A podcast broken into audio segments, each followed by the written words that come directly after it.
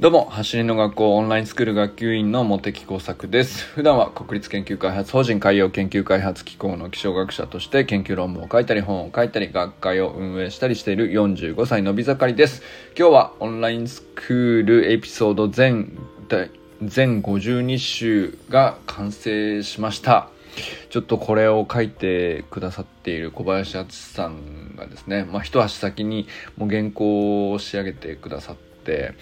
あの1年分通して 僕改めて読んでみたんですけどなんか本当に一冊の本を超えるぐらいの分量なんですけどあのすごい読み応えになっていて、まあ、ラストもね何て言うんですかね。あの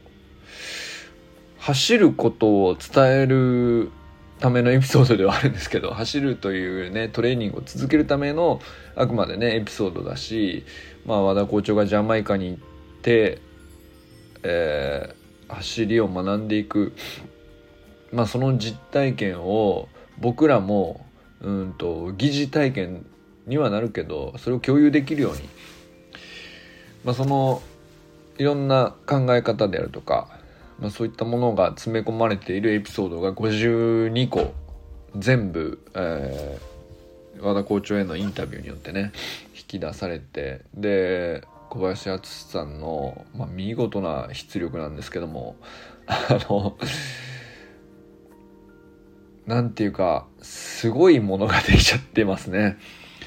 うん、これはちょっとまあ一つ毎週毎週ね、えー、一つ一つのエピソードで、えー、僕は楽しみにもしていたんですけどもちょっとこれを改めて通してみると一冊の本としてもすごいものができているような気がしますね。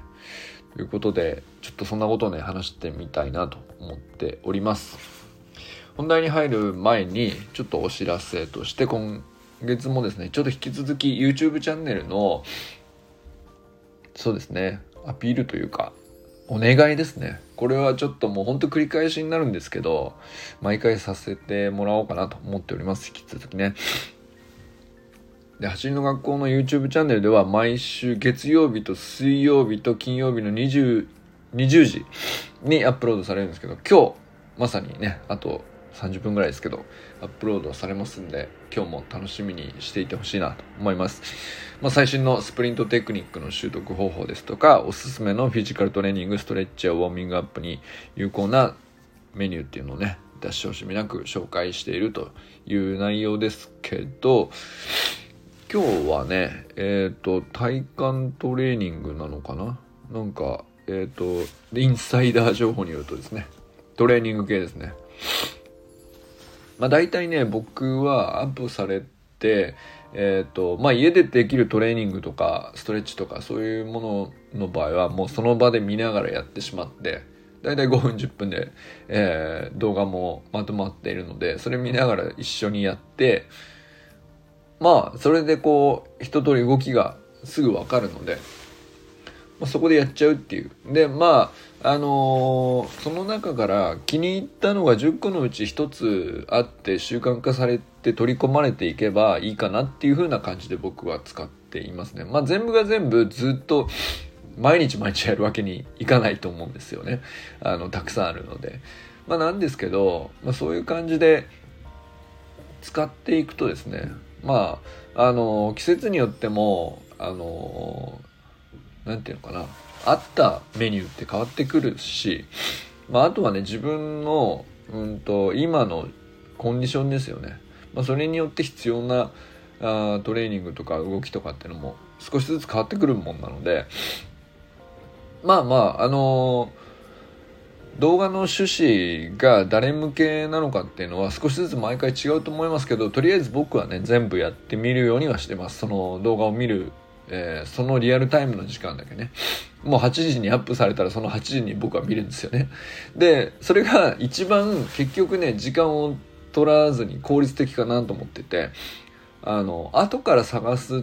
ていうのもまああのオンラインスクールではね、えーと、トレーニングメニューとかをこう集約してたどれるようにはできるだけしているのであのまあ後から辿るっていうこともあるんですけど、まあ、基本的には、えー、まあ僕はね走りの学校の YouTube チャンネルの使い方としてはね僕はもうアップされたらその場で、えー、見て速攻でやるっていう。あのまあちょっと出かけているとかっていう時もありますけどね、えー、まあ、そういう時間の時には、えーと、バックグラウンドで僕イヤホンで聞くだけ聞いてうん、なるほど。内容としてはこんな感じだろうなっていうのを見なくてもねわかるじゃないですか。聞いておけば。でえっ、ー、とまあその外でね、えー、大掛かりにやるような種目もあるのでそれがスプリントなんで。まあそういうものであればえっ、ー、とまあ月間メニューであるとか、えー、あるいはねその草野球とかやってるからそのウォームアップのところでそういえばこんなに言ってたなっつって使ってみたりみたいなそういう感じですね。まああのそういう中で一回はやってみた上でルーチン化してこう習慣化して、えー、取り込まれていくかどうかはうんと結局そんなに厳密な基準は僕決めてないんですけど、まあ、なんとなくやりたくなって2回目3回目がこう続くようなら、まあ、自然になあの自分の生活に入ってくるっていうだけであんまり意識はしてないですかね。まあ、あの、エースキップなんかはもう本当にやりやすいし、あの、草野球の前なんかに僕は結構やったりしてるんですけど、まあ、ちなみにね、あの、あれだ、オリンピックの、えっ、ー、と、野球、まあ、日本代表勝ちましたけど、えっ、ー、と、アメリカ代表が、あの、来てた時に、えっ、ー、と、ウォームアップでね、あの、みんなエースキップをちゃんとやってたっていうのを聞いてですね。で、アメリカの野球選手は結構スプリントちゃんと分かってやってる選手が多いっていう印象でしたね。なんかあの、日本のプロ野球選手よりもスプリントテクニックっていうところだけで見るとね、あの、多分野球だけをやってるっていうので、えー、上がってきてる選手習に限らないのかなっていうのもあると思うんですけどだから陸上をやった経験があったりとかっていう人もあるんじゃないかなと思うんですけど日本だとまあやっぱりプロ野球レベルにまで行くっていう人大体その野球一筋っていう人が多いんじゃないかなと思うんですけどまあなんかそういう違いもあったりするのかなまあちょっと話それましたけど まあまあえっ、ー、とそんな感じでまああの取り込まれやすい生活に取り組みやすいものがあれば自然に取り組んでいくっていうような感じで僕は使ったりしています。まあ、そんな感じで YouTube チャンネルはね、まあ、使い方いろいろあの人それぞれだと思いますけどあのぜひね、えー、月曜水曜金曜日の20時にアップされたらあの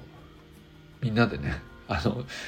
あいつも見てるということを想像しながら一緒にねできるだけ時間合わせて見れたりするとね、えー、まあ例えば土曜日のね、えー、僕らのサタデーナイトミーティングの時とかも大体話題に上がったりしたりするのであのまあ、そんな感じで使っていければなと思ったりしております。まあ、ちょっと 紹介な YouTube チャンネルの紹介長くなりましたけど今日はねえー、オンラインスクールで、まあ、毎週配信しているメルがメルマガがあるんですけどまああのまあ走りの学校のオンラインスクールなんで主にはね、えー、テクニカルガイダンスとして、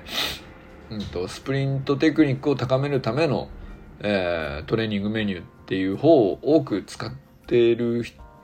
のかなとは思いますけれどもそれはね、えーと、単純に、えー、ドリルというかトレーニング種目の、うんと、動きとかやり方の説明というかね、まあ、そこを僕が書いててまあまあそれはそれでえっ、ー、と今48種まで書いたのでもうあとちょっとだなっていう感じなんですけど、まあ、それはねでも別になんていうかなあのまあ、ある意味世の中にも出ているメニューもかぶったりしているので半分はね、まあ、それこそバウンディングだとかうんとまあ ankle hop だとかね A スキップだとかあのいわゆる世の中っ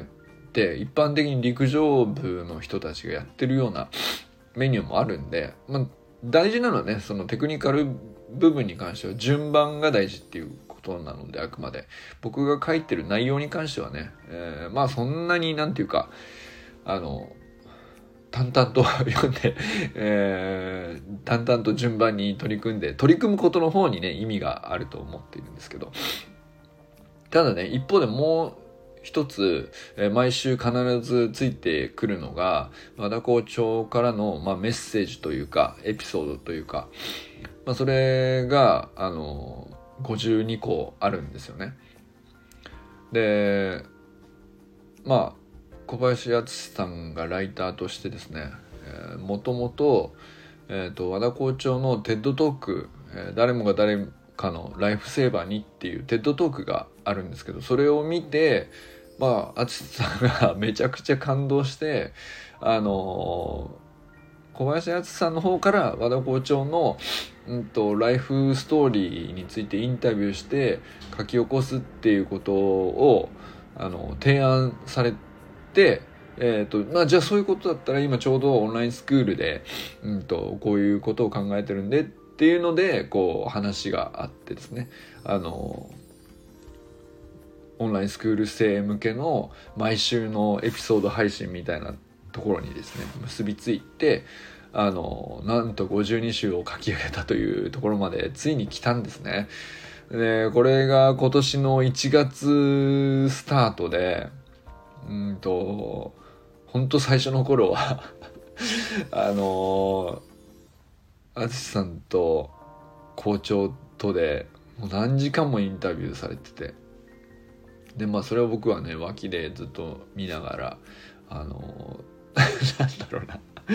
先が全然見えんみたいなもうなんていうかな。悪戦苦闘まあすっごく楽しかったですよ。話自体は楽しかったんです。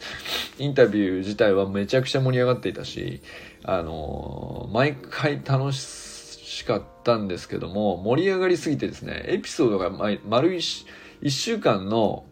まとまったエピソードにしていくっていう時にすっげえ難しいんです逆にね。盛り上がりすぎてしまう話っていうのは。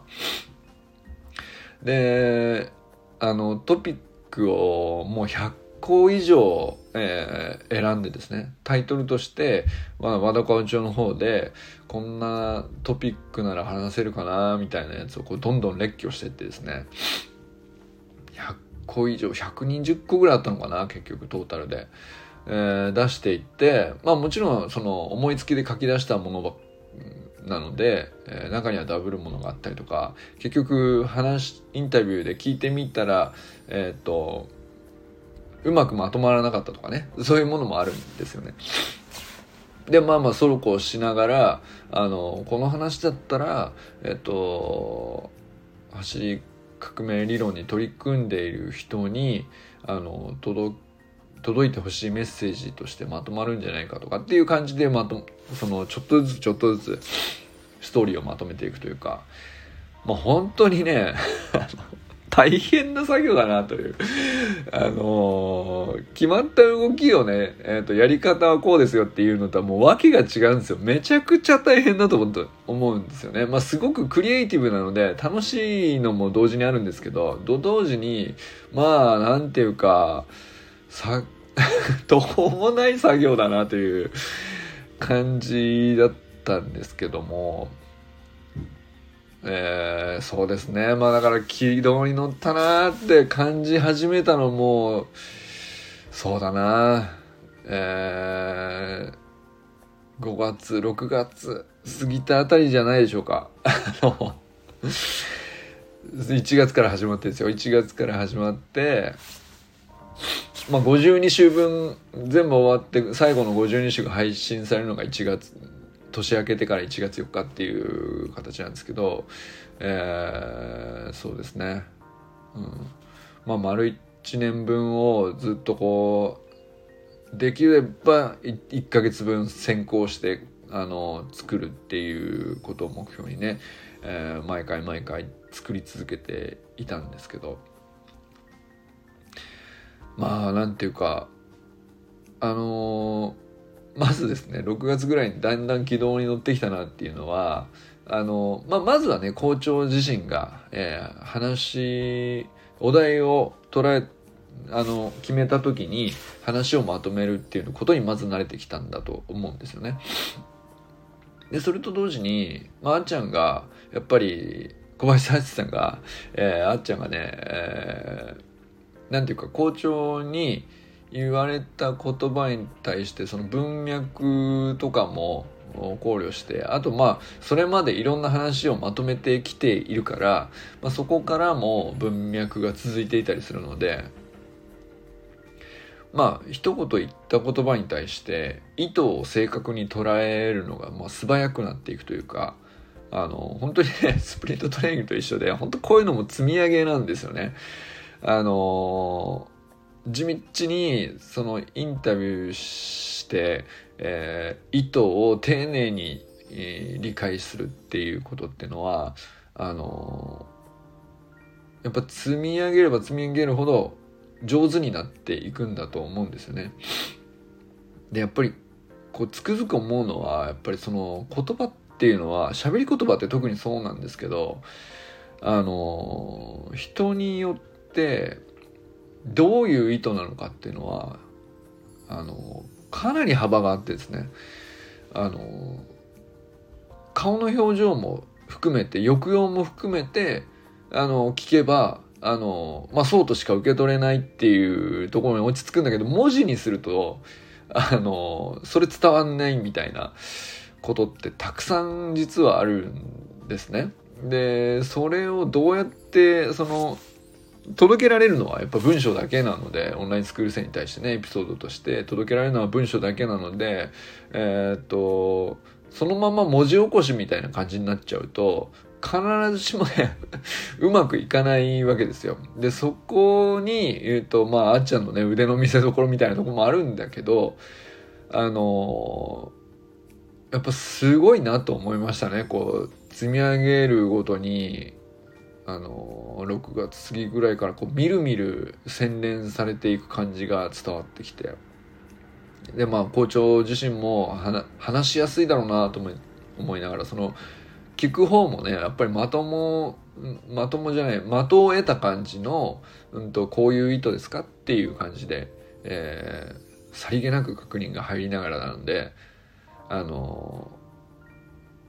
やっぱりねまあ違っていればあそうじゃないですっていうのもはっきり答えられるような質問になっていることがすごく大事なんですね。うんとまあ、質問されても、えっと、お互いまだ前提とか文脈とか関係性が築けていない段階だとやっぱりその質問の意味もよくわからなかったりっていうですね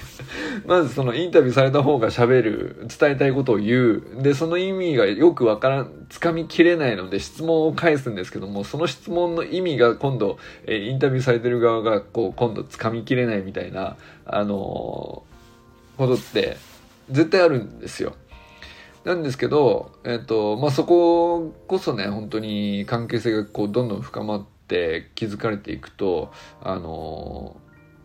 なんていうか気持ちよく往復されていってですねあのみるみるうちに文章が出来上がっていくっていうような感じになっていくんですよね。で結構ね、まあ、エピソードの内容自体は本当に、ジャマイカの経験であったりだとか、えー、普段考えている価値観であるとか、えー、トレーニングを続けていく上でのうんとまあ、大事にしていることとかね。あるいはその本当に人和田校長が人生におけるこう大きな決断の時にどういうふうに景色が見えていたのかとかあの、まあ、そういう描写のものもありますしいろんなのがあるんですけどあの本当に まあなんか僕そこそこそこ結構ね大人になってからですけど本は読むようになったなと思うんですけどうんといろんな本読んできましたけどこれ結構いい本なんじゃねえかなっていう、えー、完成度のですね素晴らしい文章なんですよね。でそのえーと、エピソードの一つ一つはあの毎回オチがつくというか、まあ、まと少なくともまとめに入って、お題があってえーと、物語が展開してまとまるっていう形をとっているので一つ一つが、まあ、ショートストーリーになってるんですけど52週全体をつないだ時も結構大きな物語としてこうつながっているような、あのー、感じになっていてこれってねすっごく難しいことだと思うんですよ。これなんでかというとそのまあ、例えばね、小説家として 書くとしたらですよ。まあ、最初から、あの、一つのお題に対して、えー、まあ、ゴールとか構想とか、一人の人が決めて、流れを作り、まあ、途中どっちに、えー、枝を展開してとかって考えながらやっていくと思うんですけど、これ、毎週毎週、どういう言葉が出てくるか分かんないものをインタビューしながら書いてるんで、えー、全体の構成とかってね、あの、つく、決めようがないし、えー、それをね、えー、一周一周書き連ねていって、全体がこう、大きなストーリーとして、えー、つながるように書くって結構な技だと思うんですよね。これすごいなと思っ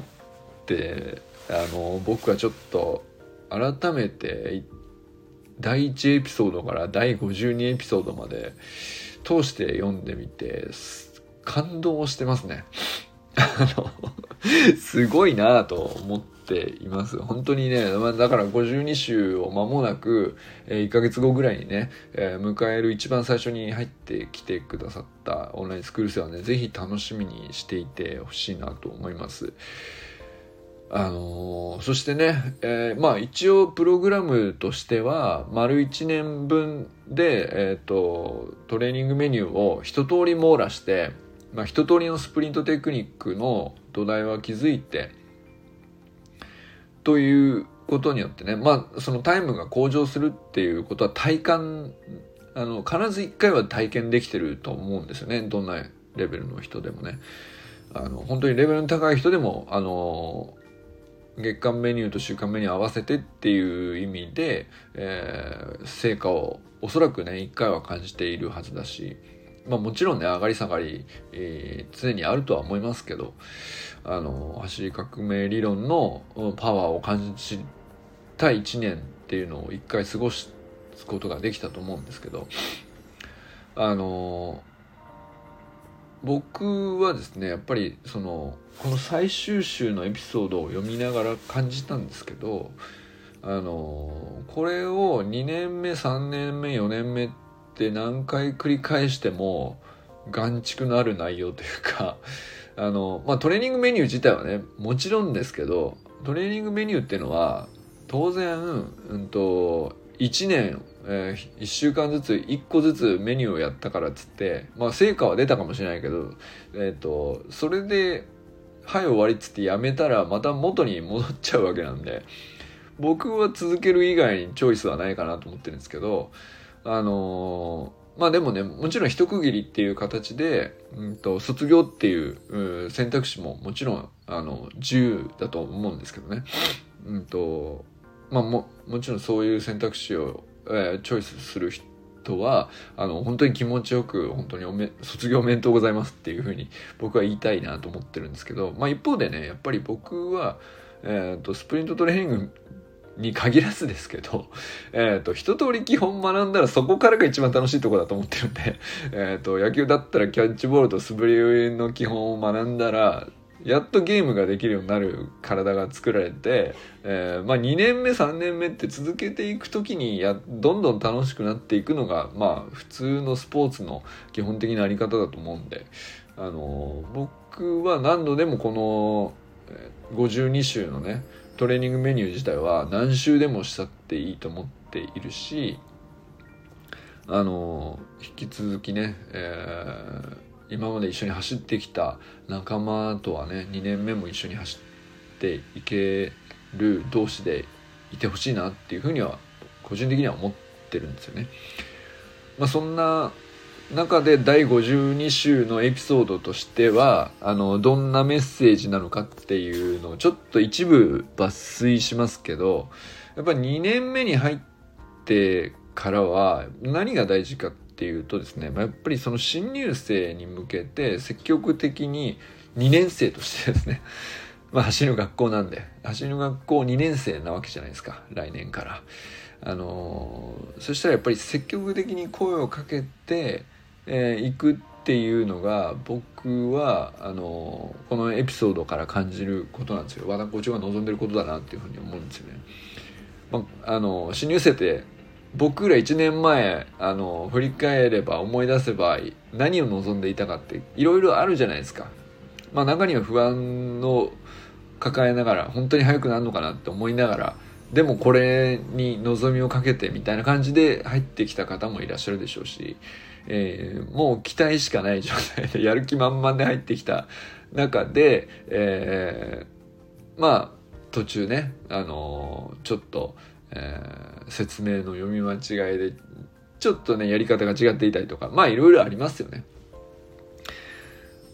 でまあまあそのいろんな人がいると思うんですけどやっぱり、え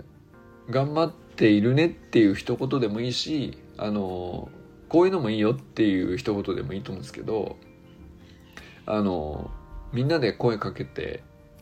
いってあげたいなっていうふうに僕は思ってるんですよね2年生みんなで。でやっぱり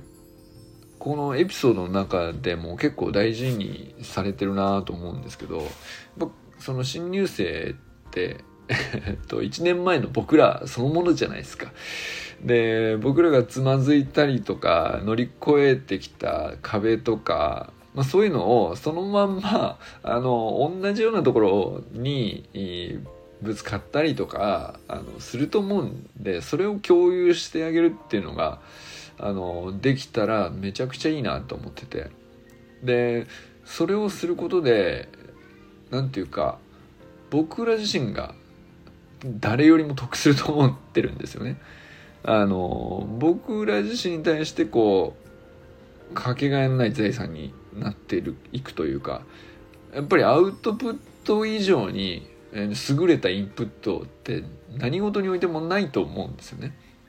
これも走りにおいてもそうだし勉強でも何でもそうなんですけど常にですね やっぱりそのこういう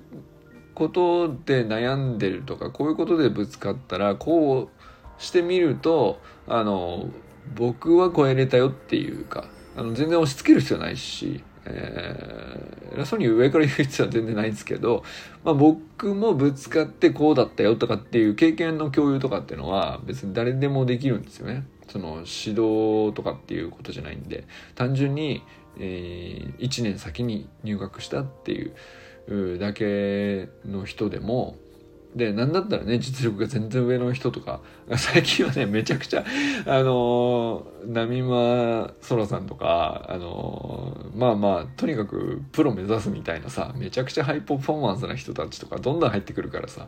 あの実力がもう全然上な人たちだけどでもかけてあげられる声あのかけてあげられる言葉っていうのはやっぱりあると思うんですよね。まあそういうことをあの、まあ、最後の第52週のエピソードとしてまとめてあるのでちょっとね一部抜粋して載せておくのでよかったら読んでみてほしいなと思います。ということでね今日はねオンラインスクール全52週のエピソードが完成しましたよというご報告になります。あの本当にね走りの学校オンラインスクール今ねいろんな入ってから何週目かっていうのは本当みんなバラバラだと思うんですけどこの最後の週のエピソードはあの本当に楽しみにしていてほしいなと思います。でこれはまあもちろんねえっとまああの冷めるようなこと言うと読もうと思ったらどんどん先に進んで読めちゃうから一冊の本としてね第1エピソードから第52エピソードまで全部通して、えー、間もなく読める状態になると思うんですけどあのやっぱり意味があるのはその自分が1年間積み上げたっていう事実があった上でこれこの話を読んだ時に本当に響くと思うんですよね。やっぱりそうだなっていうふうに、うん、で校長と同じ気持ちが自分の中にこうあの染み込んでくるというかそういう感じになるようなね、文章だなと僕は思ったので、まあ、そういうふうにぜひね、読んでもらえたらいいんじゃないかな、受け取ってもらえたらなと、僕は今思っております。ということで、これからも最高のスプリントライフを楽しんでいきましょう。 Vamos。